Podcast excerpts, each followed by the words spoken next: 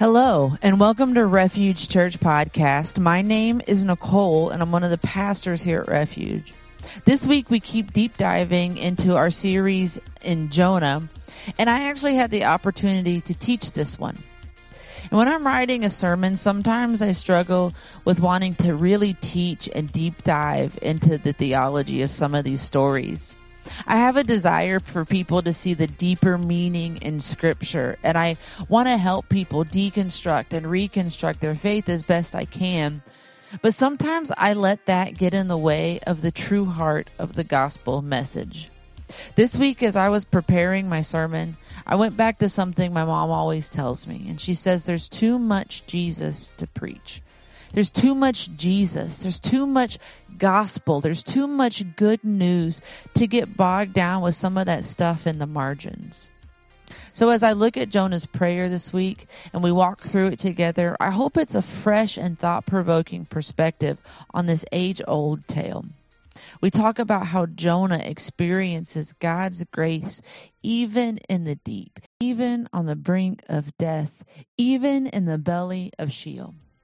So, whether you're a longtime believer or you're just curious to find out more, I hope this message leaves you with a deeper understanding of the grace and the mercy and the love of a very big God.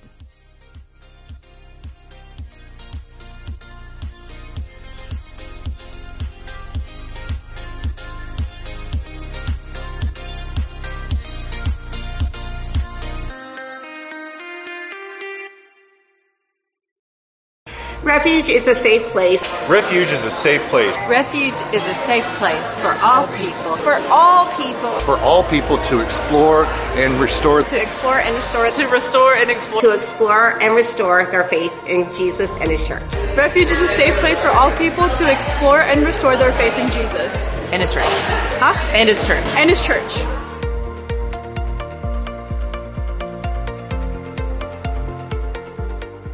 Love finding humor in all sorts of situations and I love making people laugh. So when you don't laugh, I feel like I'm failing. So even if you don't think I'm funny, just laugh. But I love making fast people laugh, whether it's over coffee or playing golf at Topgolf, dinner with friends, at funerals. I just love being the, there you go.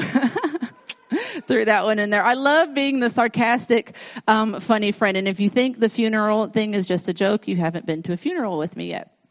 And as a millennial, one of my favorite outlets of humor is memes. I love a good meme. Love a good meme. If you're friends with me on Facebook or Instagram, you know that primarily it's memes in my story. I love it. Carly is always liking my stories and it just is that boost of, of, of uh, praise that I need.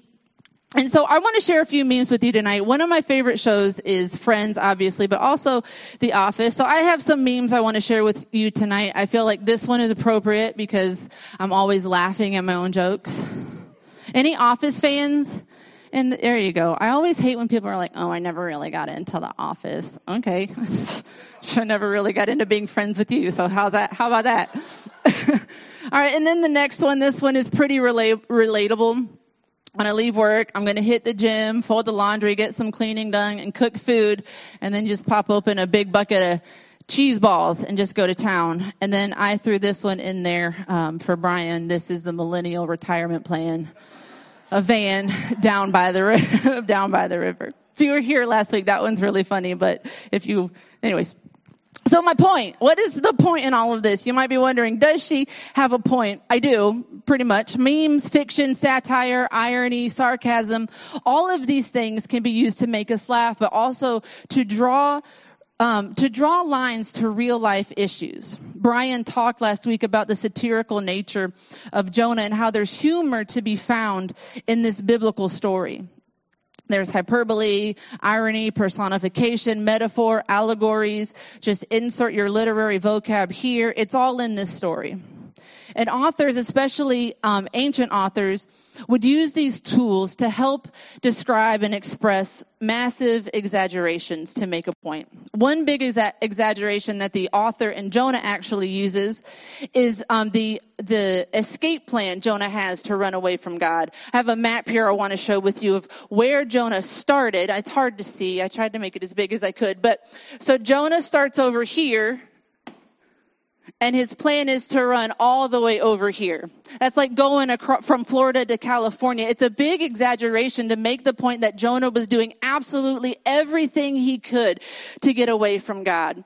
So whether you think Jonah is fiction or nonfiction, history or hyperbole, the story is bigger than all of it. The story is bigger than a man, bigger than a boat, bigger than a storm and a fish. It's even bigger than however we interpret the story.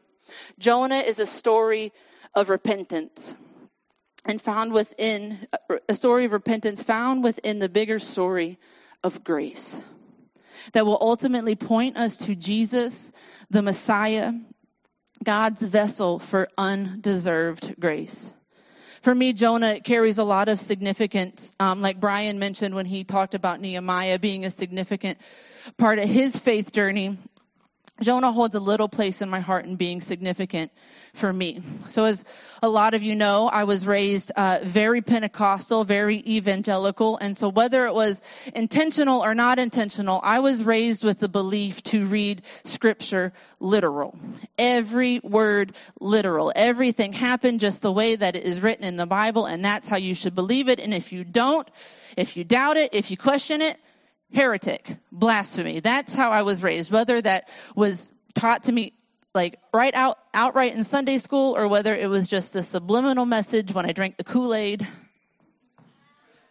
There you go. But I was raised to believe to take it literal. And so when I was living in Ohio, the pastor at the church that I was working at did a series on the book of Jonah. And he always gave us the resources we could use. And he handed us a hundred page book on Jonah. And I was like, yeah, I can read a hundred page book on Jonah. Turns out ADHD brain, no, it can't. I got three quarters of the way through and abandoned it. And, and I know because I went to this book as a resource for tonight and like three quarters of it is underlined and highlighted and bookmarked and the last quarter of it pristine. Like, ADH in the house know what I'm talking about? Like you get, you're like, a book, and then like, eh, I'm done. But this book, even though I didn't finish it, in the beginning of the book, it introduced this idea to me that Jonah could possibly be a work of fiction. That it could have been a dream that Jonah had that he woke up and recorded. It could have been just a fictional story that somebody wrote about Jonah, the prophet. But it brings up this point that Jonah might not actually be a historical account. Cut to my brain looking like this chaos, fire, the whole world's coming to end. As like a grown man jumping off a boat in the middle of a hurricane, sinking hundreds of feet underneath the surface of the water, living in the belly of a well for three days with seaweed wrapped around his head. You want to tell me that that didn't happen? What's next? Santa Claus? So I was already on the verge of a massive faith crisis, and what this could have done is sent me into a spiral out of control, but instead it pushed me deeper into scripture, deeper into studying, deeper into reading the Bible in a whole new way. I credit Jonah as being a catalyst for my deconstruction and my reconstruction, but beyond that, it pushed me to rediscover a God who has a wild and vivid imagination, who uses creativity to tell a story.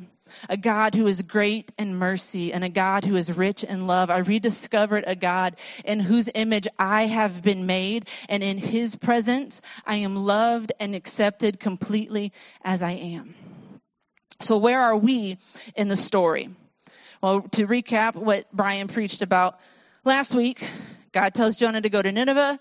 Jonah disobeys. Jonah runs away, gets on a boat. Can you believe it took him 28 minutes to do all that? And you're fired. so Jonah 1 verse the second half of verse 3 says he went down to the port of Joppa where he found a ship leaving for Tarshish. He bought a ticket and went on board hoping to escape from the Lord.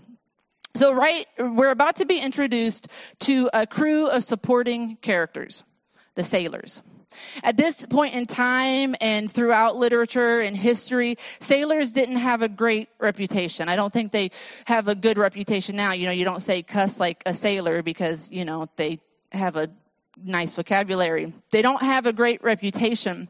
They were, so, they were socially and emotionally fractured. They plundered. They committed violence. They stole things. They sailed the high seas as violent, heartless, godless pagans. And to the ancient hearer and reader of the story of Jonah, they would have been dirty men, bottom of the barrel, alcohol soaked lowlifes. And for our purposes tonight, I'd like you to picture Captain Jack Sparrow. Now, they may not have looked like this in Jonah's story, but we do know one thing about them. We know they are non Israelites who worshiped other gods. There's literary clues in the story that tell us they're non Israelites who worshiped other gods. Does this sound like anybody else we've been introduced to in this story so far? Yes, of course it does. It sounds exactly like the people Jonah was called to in the first place the Ninevites, the non Israel lights who worshiped other gods, the Ninevites, the same people Jonah was running from, he gets on a boat with. So we're going to pick up in Jonah chapter 1 verse 4. But the Lord hurled a powerful wind over the sea, causing a violent storm that threatened to break the ship apart. Fearing for their lives, the desperate sailors shouted to their gods, that's how we know they're pagans, for help, and they started to throw their cargo overboard to lighten the ship. But all this time, Jonah was sound asleep down in the hold. So the captain went down after him and said, How can you sleep at a time like this? Get up, pray to your God. Maybe he will pay attention to us and spare our lives. Something important to notice here that Jonah is still very much operating out of a place of prejudice. He's getting on the, bo- on, the on this boat with the same riffraff he's trying to run away from. But he gets on this boat and then gets as physically far away from them as he can, down in the hold of the ship, still operating out of a place of prejudice. He's not even willing to share the same space on this boat of these people that he's using to get away from God. At every turn, up until this point, Jonah has been self absorbed, he's been bigoted, he's been foolish, but completely unaware living in denial of his own faults, his own shortcomings, and he's not willing to admit his own sin, not willing to admit his own disobedience, or that he's too privileged to share space with a violent, heartless, godless pagans. Verse 7 says, And the crew cast lots to see which of them had offended the gods and caused this terrible storm. When they did, the lots identified Jonah as the culprit. Why is this awful storm coming down on us? They demanded. Who are you? What country are you from? Jonah answered, I am Hebrew, and I worship the Lord, the God of heaven, who made the sea and the land. The sailors were terrified when they heard this, for he had already told them that he was running away from the Lord. Oh, why did you do it? They groaned. It's funny that out of all of the characteristics Jonah could have used to describe God in this moment, all of the things he could have said about God or not said about God, he chose to say that he worships the God who made the land and the sea. The God who created it, controls it, and it all clicks with these sailors. It all clicks with these violent, heartless, godless pagans that his God, the God who made the sea, controls the sea, has sent this storm. And they say, Why did you do it? What have you done? In verse 11, since the storm was getting worse, they asked him, What should we do to you to stop this storm? Throw me into the sea and it will become calm again because I know that this storm is all my fault. So, what happens next is important. The sailors know it's Jonah's fault. The storm is getting stormier, and they ask Jonah what they should do, and he answers, Throw me into the sea. Get rid of me. Throw me off the boat.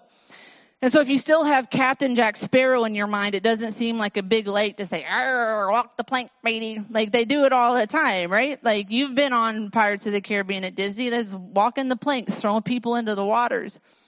And we might expect that it would be easy for these violent, godless, heartless pagans to not even flinch at this request. Throw you off the boat, we'll be safe. Okay. But verse 13 says, instead, the sailors rowed even harder to try and get the ship to land. These pa- pagan sailors present us with a shift in perspective. They also disobey an order. They disobeyed Jonah and they tried to save his life, but the, sea, the sea was too violent for them and they couldn't make it. They go to throw Jonah overboard, but first, but first, they prayed not to their gods, but they cried out to the Lord, Jonah's God. Then the sailors picked Jonah up, threw him into the raging sea, and the storm stopped at once. The sailors were awestruck by the Lord's great power, and they offered him a sacrifice and vowed to serve him. So, what just happened?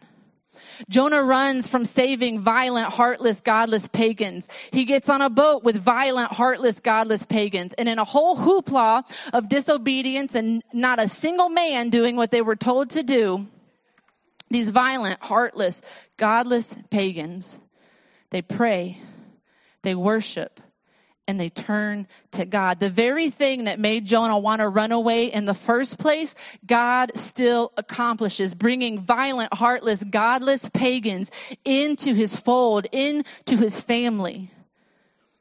But God, He does what only God can do. God's grace doing what only God's grace can do, even in the midst of Jonah's disobedience.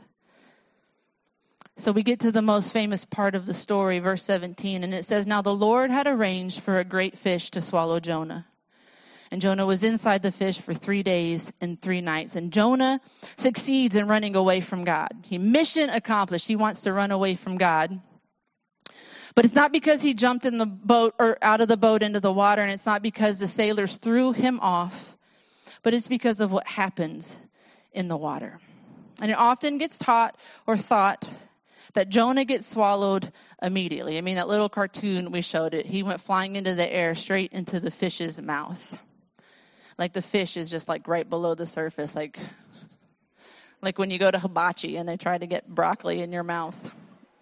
But all verse 17 says is that God arranged or provided or prepared, depending on what translation or version you want to read. So tonight, when we talk about this next chapter with the thought of the idea of the fish being delayed, I'll point out some clues to you of why I think this, but let's not, for, for the next few moments, let's not think that the fish was right there waiting. Let's think for a moment that the fish took its time. So, chapter 2 the sailors have heaved Jonah overboard. The sea stops raging, and Jonah begins a slow descent towards the bottom of the ocean. As the weight of the water presses in on him, he's reminded of the weight of his own decisions. There's currents pushing him down further and further, down into silent chaos of the great deep. Sinking to the very bottom of the created world, he's being crushed by the deepest parts of the ocean. Finally, he's about to accomplish what he set out to do run from God down in the realm of the dead. We've been singing about it for the last couple of weeks. We've been talking about this place called Sheol. The belly of Sheol. What is this place? For the ancient audience, they would have understood and they would have understood it as just a shadow, shadowy underworld where dead people live. It's not really hell, but it's not not hell if that makes sense. It's a neutral, shadowy existence for departed souls to just swirl around endlessly. It's separation. And what comes to mind when I think of Sheol, I'm a, I'm a visual person, but I think of the underworld and the river of souls from the historically accurate account of Disney's Hercules. So when I think of Sheol, this is what comes to mind. Just the dark underworld and the green sea of souls just swirling around and floating. There's no reward. There's no punishment. It's just this neutral place where the soul has been separated from the body. You've been separated from everything and everyone you know on, in, in this realm. But most importantly, in Jonah's case, Sheol means separation from God. Jonah's life is fading away, and I imagine him slipping in and out of consciousness. Time distorts. His life above the surface starts to fade away into infinite darkness and deafening silence. But then God. Psalms 139 says, Where can I go from your spirit, or where can I flee from your presence? If I ascend to heaven, you are there. If I make my bed in Sheol, you are there. God arranges, God provides, God prepares, God sends a fish. And for three days and three nights in the belly of a fish, Jonah calls out to God from the realm of the dead. He calls out to God in distress, and God answers. Jonah chapter 2, 3 says, You threw me into the depths and I sank down to the heart of the sea. The mighty waters engulfed me. I was buried beneath your wild, stormy waves. I then said, O Lord, you have driven me from your presence, yet I will look one more time to your holy temple. This verses three through six are why I think Jonah was actually drowning, almost dead before the fish came along. He talks about being engulfed and buried. He talks about being in the belly of Sheol, having its gates trap him in forever.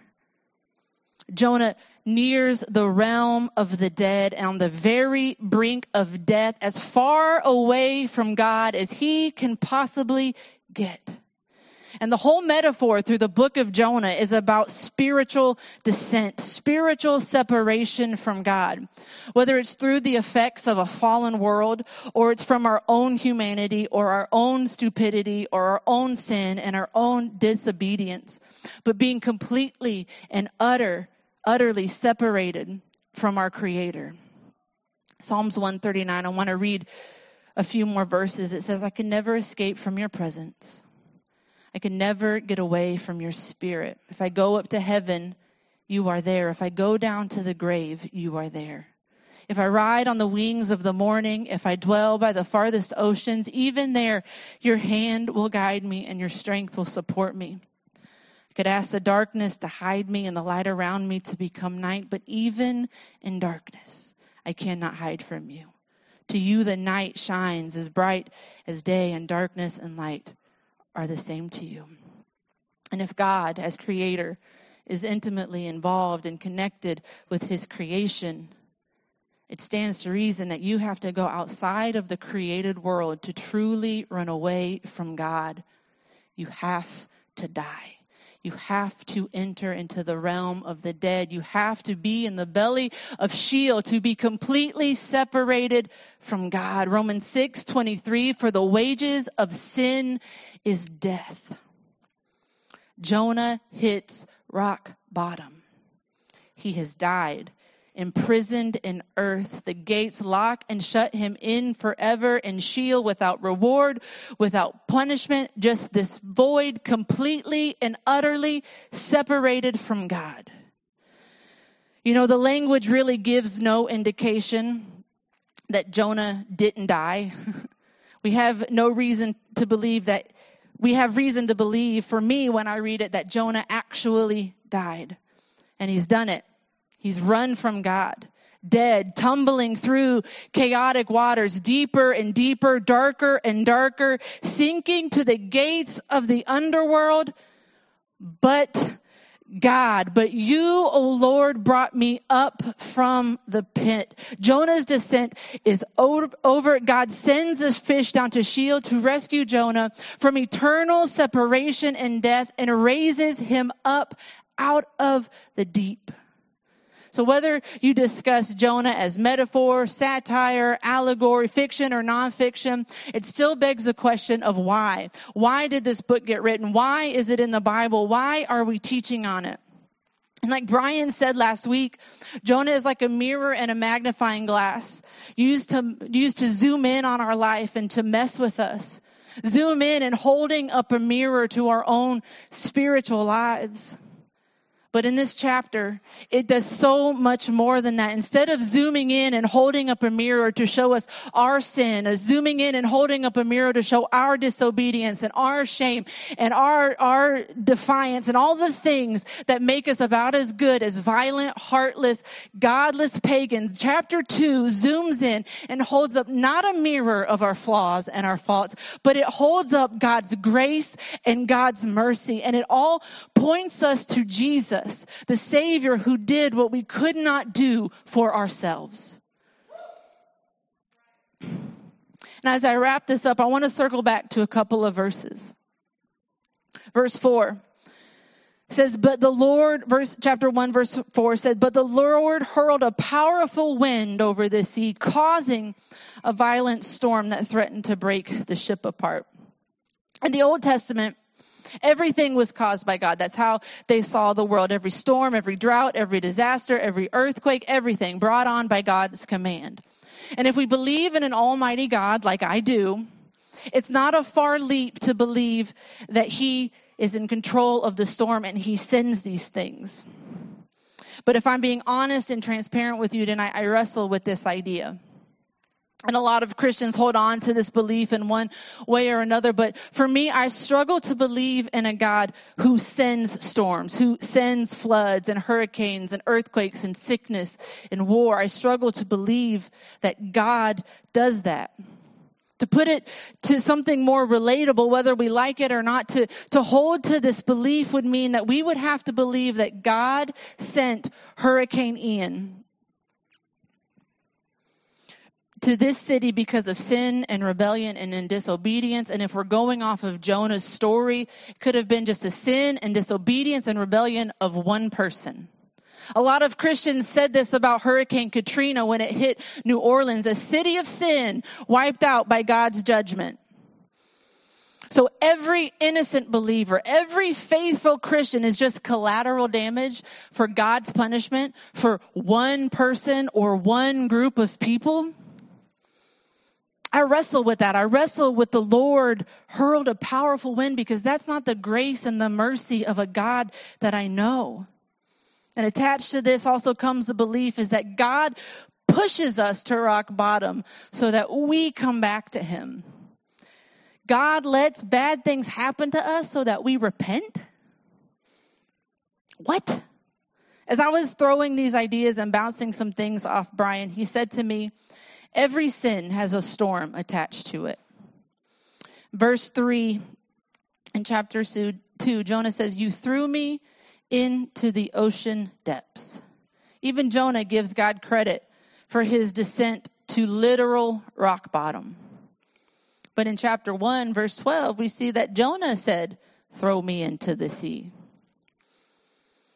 As long as you feel like there's something you can do to save yourself, you will always find ways to keep from giving yourself completely to the Lord. Jonah knew he was in the water because of his own rebellion against God. Jonah was able to justify everything he'd done. He was able to justify quitting being a prophet. He was able to justify quitting ministry. He was able to justify running away from God, getting on a boat. He was able to justify it all, suppressing his own guilt long enough until he felt the literal weight of all his decision pressing in on him as he sunk deeper and deeper into the depths of the ocean.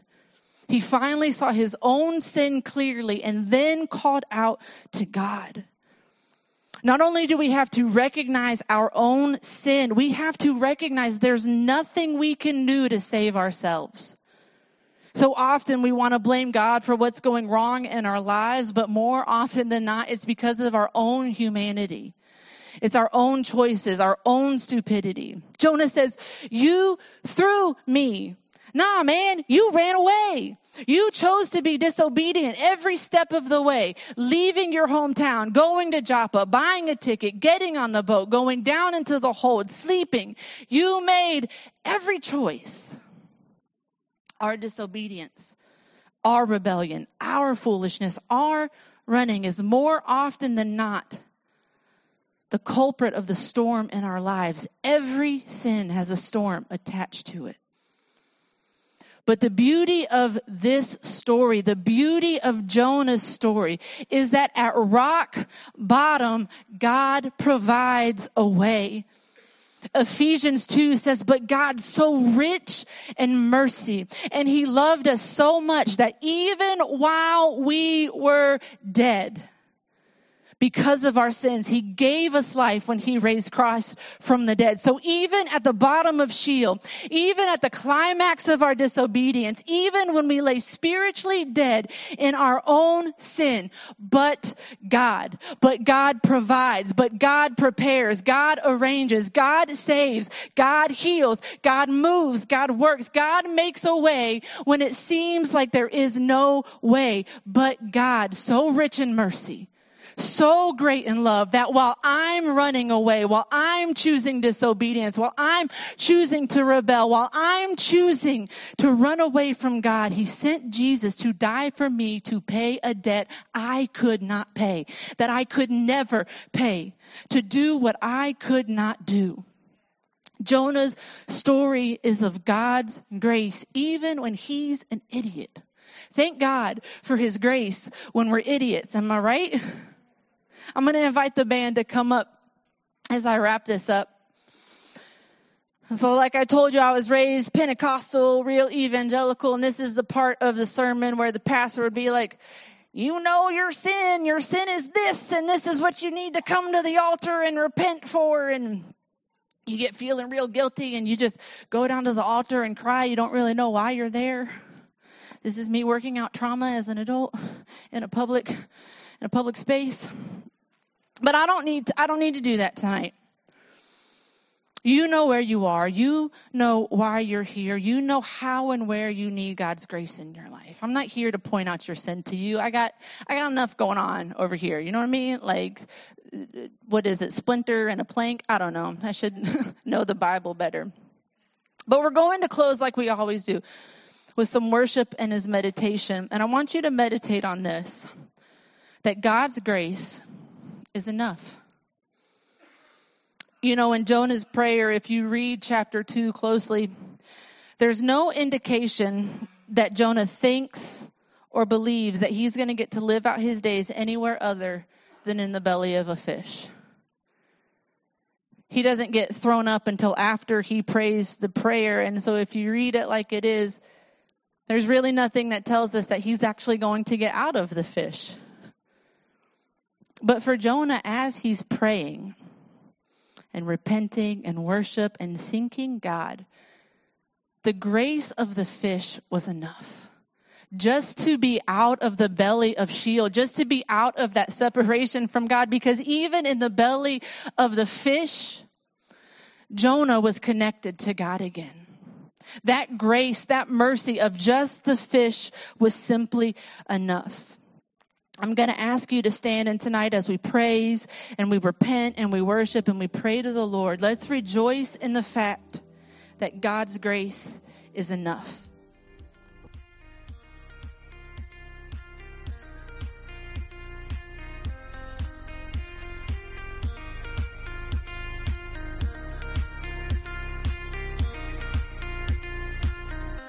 Thank you so much for listening. If you'd like to join us in person, we meet every Saturday night at 5:30 at 1901 Brantley Road, Fort Myers. You can catch all of our live stream on Facebook or YouTube at Refuge Church Fort Myers, and we're also on Instagram at refuge.church. Thank you so much for listening. We'll see you next week.